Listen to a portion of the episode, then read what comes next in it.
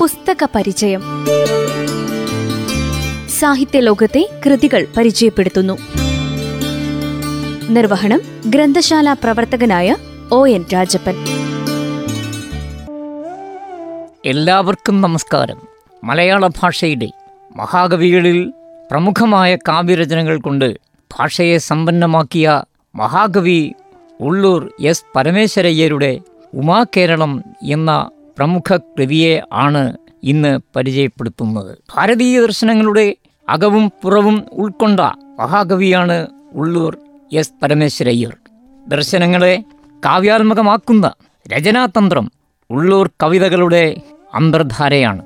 സാർവലൗകികവും സാർവജനീനവുമായി നിലകൊള്ളുകയും വ്യക്തി മനസ്സിന്റെയും സാമൂഹ്യ അവബോധത്തിന്റെയും ധാരകളെ കവിതയുടെ മാസ്മരിക ഭാവം കൊണ്ട് കാവ്യകൃതികളിൽ നിക്ഷേപിക്കുന്ന ശൈലിയെ അദ്ദേഹം അവലംബിക്കുന്നു.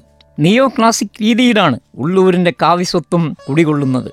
ഖണ്ഡകാവ്യങ്ങളിലാകട്ടെ പുതിയ ഭാവുകത്വമായ കാൽപ്പനികതയെ ഉൾക്കൊള്ളുവാൻ അദ്ദേഹം ശ്രമിച്ചു. ഉള്ളൂരിന്റെ ഭാവഗീതങ്ങളുടെ സമാഹാരങ്ങളിൽ കാൽപ്പനികതയെ പൂർണമായി സാക്ഷാത്കരിക്കാനുള്ള ശ്രമമായിരുന്നു അദ്ദേഹം നടത്തിയിരുന്നത്.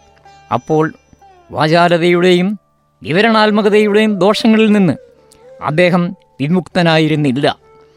കവിത്രയത്തിൽ കാൽപ്പനികതയെ സാക്ഷാത്കരിച്ചതിൽ നിന്നും മൂന്നാം സ്ഥാനമാണ് ഉള്ളൂർ എസ് പരമേശ്വരയ്യർക്കുള്ളത്. അദ്ദേഹത്തിന്റെ കവിതാ പാരമ്പര്യം സംസ്കൃത കാവ്യങ്ങളിലും കാവ്യ നീതിശാസ്ത്രം നിയോ ക്ലാസിസമാണ് എന്നാൽ രൂപപരമായ പൂർണത വർണന ആഖ്യാനാത്മകത അലങ്കാരപ്രിയത്വം മുതലായ ഗുണങ്ങളാൽ സമ്പന്നമാണ് ഭാവഗീതങ്ങൾ. പുതിയ മാനവികതയുടെ നഷ്ടപ്പെടുന്ന മൂല്യങ്ങളെ കാവ്യസങ്കേതങ്ങളിൽ പ്രയോഗിക്കുമ്പോഴാണ് അദ്ദേഹം കാൽപ്പനികതയുടെ പടവുകൾ കയറുന്നത്. ആദർശനിഷ്ഠകളിലും ഉത്ബോധനപരമായ രീതികളിലും മൂല്യവിചാരത്തിന്റെ പുനഃപ്രതിഷ്ഠയിലും ആണ് കാവ്യബിംബങ്ങൾ ഉയർന്നു നിൽക്കുന്നത്. സംസ്കൃത സാഹിത്യത്തിന്റെ സാങ്കേതിക ശാസ്ത്രത്തെ ആദ്യകാലങ്ങളിൽ ഉള്ളൂർ എസ് പരമേശ്വരയ്യർ തന്റെ കാവ്യസങ്കല്പങ്ങളിൽ ഇടം നൽകുവാൻ ബോധപരമായി ശ്രമിക്കുകയുണ്ടായി. ഉമാകേരളം എന്ന മഹാകാവ്യകൃതി സംസ്കൃത ഭാഷാ സങ്കേതത്തിന്റെ കാവ്യസങ്കല്പങ്ങളിൽ ചേർന്ന് നിൽക്കുന്നവയാണ്. എന്നാൽ ഉള്ളൂർ ഖണ്ഡകാവ്യങ്ങളിൽ കാൽപ്പനികതയുടെ നാടകീയതയും ആദർശാത്മകതയും ഉണ്ടെങ്കിലും സംസ്കൃതത്തിന്റെ ഭൂമികയിൽ നിന്ന് വിട്ടുനിൽക്കുന്നില്ല എന്ന് നമുക്ക് കാണാം. കാൽപ്പനികതയുടെ വൈകാരികത ഉള്ളൂർ കവിതയിൽ വളരെ ദുർലഭമായേ കണ്ടെത്തുകയുള്ളൂ. വികാരത്തിന്റെ സ്ഥാനം ചിന്തയും ഗാംഭീര്യവും കൈയടക്കുന്നു. ഉള്ളൂരിന് കവിത മാർഗമായിരുന്നു നന്മയുടെ നാമ്പുകളെ സന്മാർഗവും സംസ്കാരവും നിറഞ്ഞ ഒരു ജീവിതത്തിലേക്കുള്ള വഴിയൊരുക്കലാണ് ഇരുപതാം നൂറ്റാണ്ടിൽ മലയാള ഭാഷയുടെ പിതാവ് ആയ എഴുത്തച്ഛന്റെ കാവ്യനിർമ്മിതിയിൽ ഏർപ്പെടുമ്പോൾ അദ്ദേഹത്തിന്റെ പിറകിൽ ജീർണതയിൽ ആണ്ടുകിടന്ന സമൂഹത്തെ സാംസ്കാരികമായി ഉയർത്തുന്നതിലേക്ക് നയിക്കുന്നതിനാണ് തന്റെ തൂലിക ശക്തി പകർന്നത്. എന്നതുപോലെ ഇരുപതാം നൂറ്റാണ്ടിൽ ആ നിയോഗം ഏറ്റെടുക്കുകയായിരുന്നു ഉള്ളൂർ എസ് പരമേശ്വരയ്യർ. ഒരു ജനതയുടെ ചക്രവാള ശൂന്യതയിലേക്ക് മറഞ്ഞുകൊണ്ടിരുന്ന മൂല്യങ്ങളെ തിരികെ കൊണ്ടുപോരാനാണ് അദ്ദേഹം തന്റെ കവിതകളിലെ ബിംബങ്ങളിലൂടെ പരിശ്രമിച്ചത്. ആ കവിത സ്വന്തം നാടിന്റെയും ജനതയുടെയും സ്വത്വാന്വേഷണത്തിന്റെ ഫലമായിരുന്നു എന്ന് പറയാവുന്നതാണ്.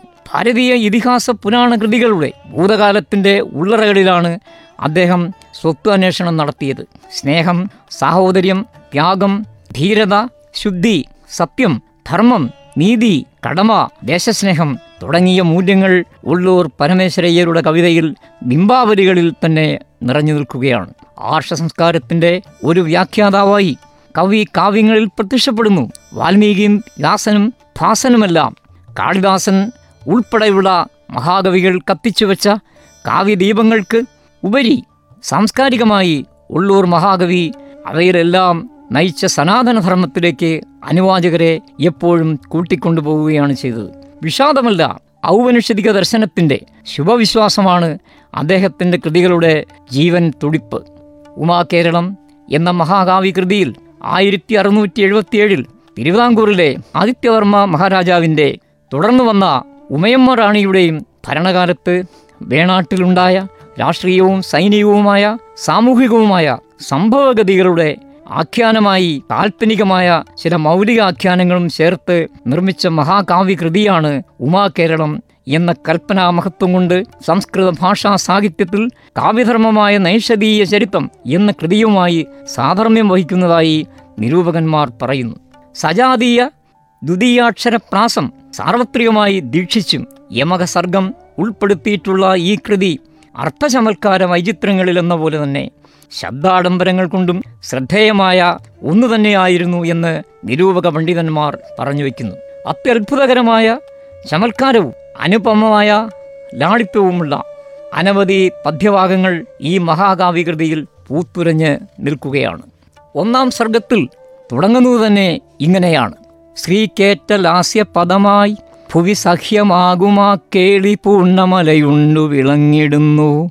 ഈ കേരളാക്യ വിഷയത്തിനു നേർ കിഴക്കായു കേറിടും. പ്രകൃതി കെട്ടിയ കോട്ട പോലെ കേരളനാടിന്റെ വർണനയിലൂടെ കാവ്യകൃതിയെ അവതരിപ്പിക്കുന്ന രീതിശാസ്ത്രമാണ് മഹാകവി ഇതിൽ സ്വീകരിച്ചിരിക്കുന്നത്. സംസ്കൃത ഭാഷാ സ്വാധീനത്തിന്റെ മാസ്മരിക ധാരകളിൽ കടഞ്ഞെടുത്ത പദങ്ങളാൽ സമ്പന്നമാകുകയാണ് ഉള്ളൂർ ഇവിടെ നിർവഹിച്ചിട്ടുള്ളത്. പത്തൊമ്പത് സർഗങ്ങളിലായി കടഞ്ഞെടുത്ത ഈ കാവ്യശില്പത്തിലെ കഥാഖ്യാനം വേണാട്ടിലെ ഭൂതകാലത്തിന്റെ അധികാര ഇടങ്ങളിൽ നിന്നും കടന്നു വരുന്നതായി തന്നെ കാണാം. ചരിത്ര ശുഷ്കാസ്തികളെ കൽപ്പനകൾ കൊണ്ട് ഭംഗിയായി വേണാട്ടിലെ ഉമയമ്മ റാണി വാഴ്ചയെ അസാമാന്യ പാടവത്തോടെ ഇതിൽ വർണിച്ചെടുത്തിട്ടുണ്ട്.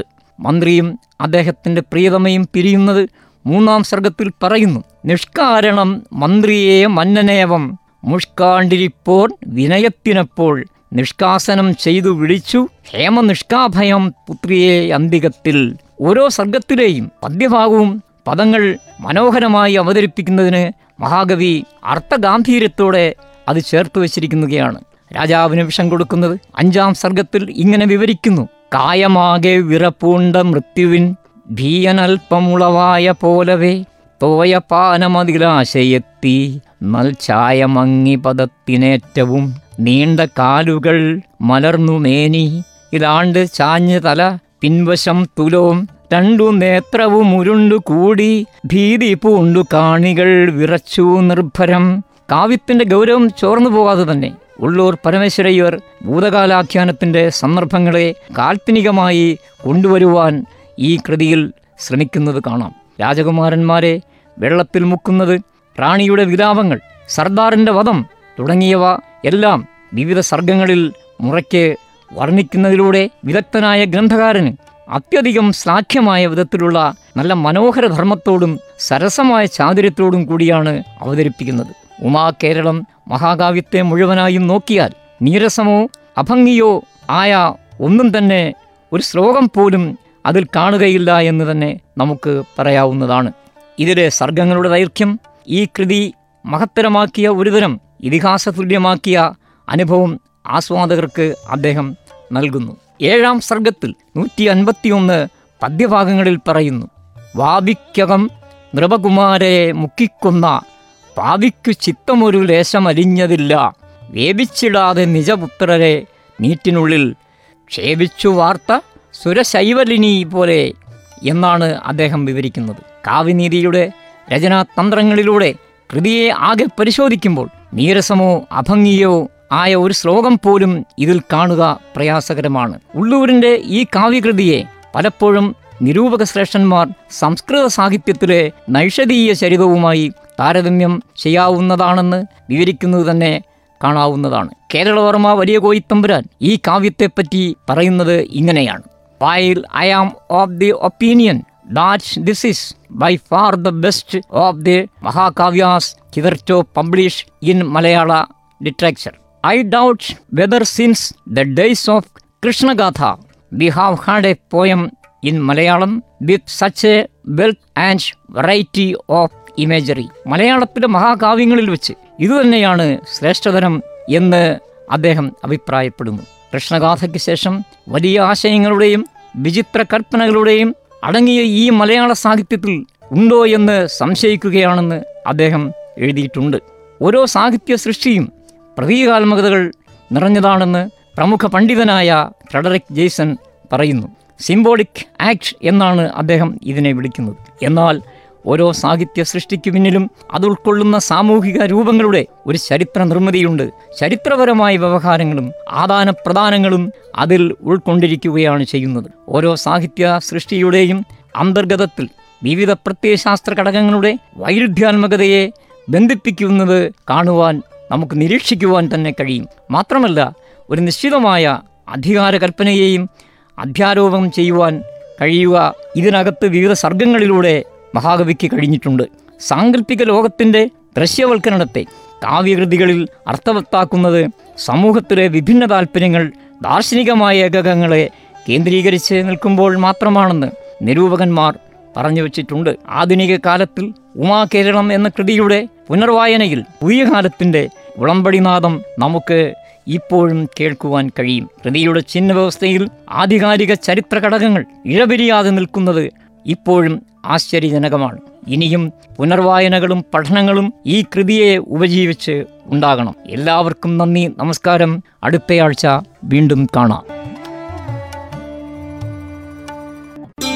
പുസ്തക പരിചയം. സാഹിത്യ ലോകത്തെ കൃതികൾ പരിചയപ്പെടുത്തുന്നു. നിർവഹണം ഗ്രന്ഥശാല പ്രവർത്തകനായ ഒ എൻ രാജപ്പൻ.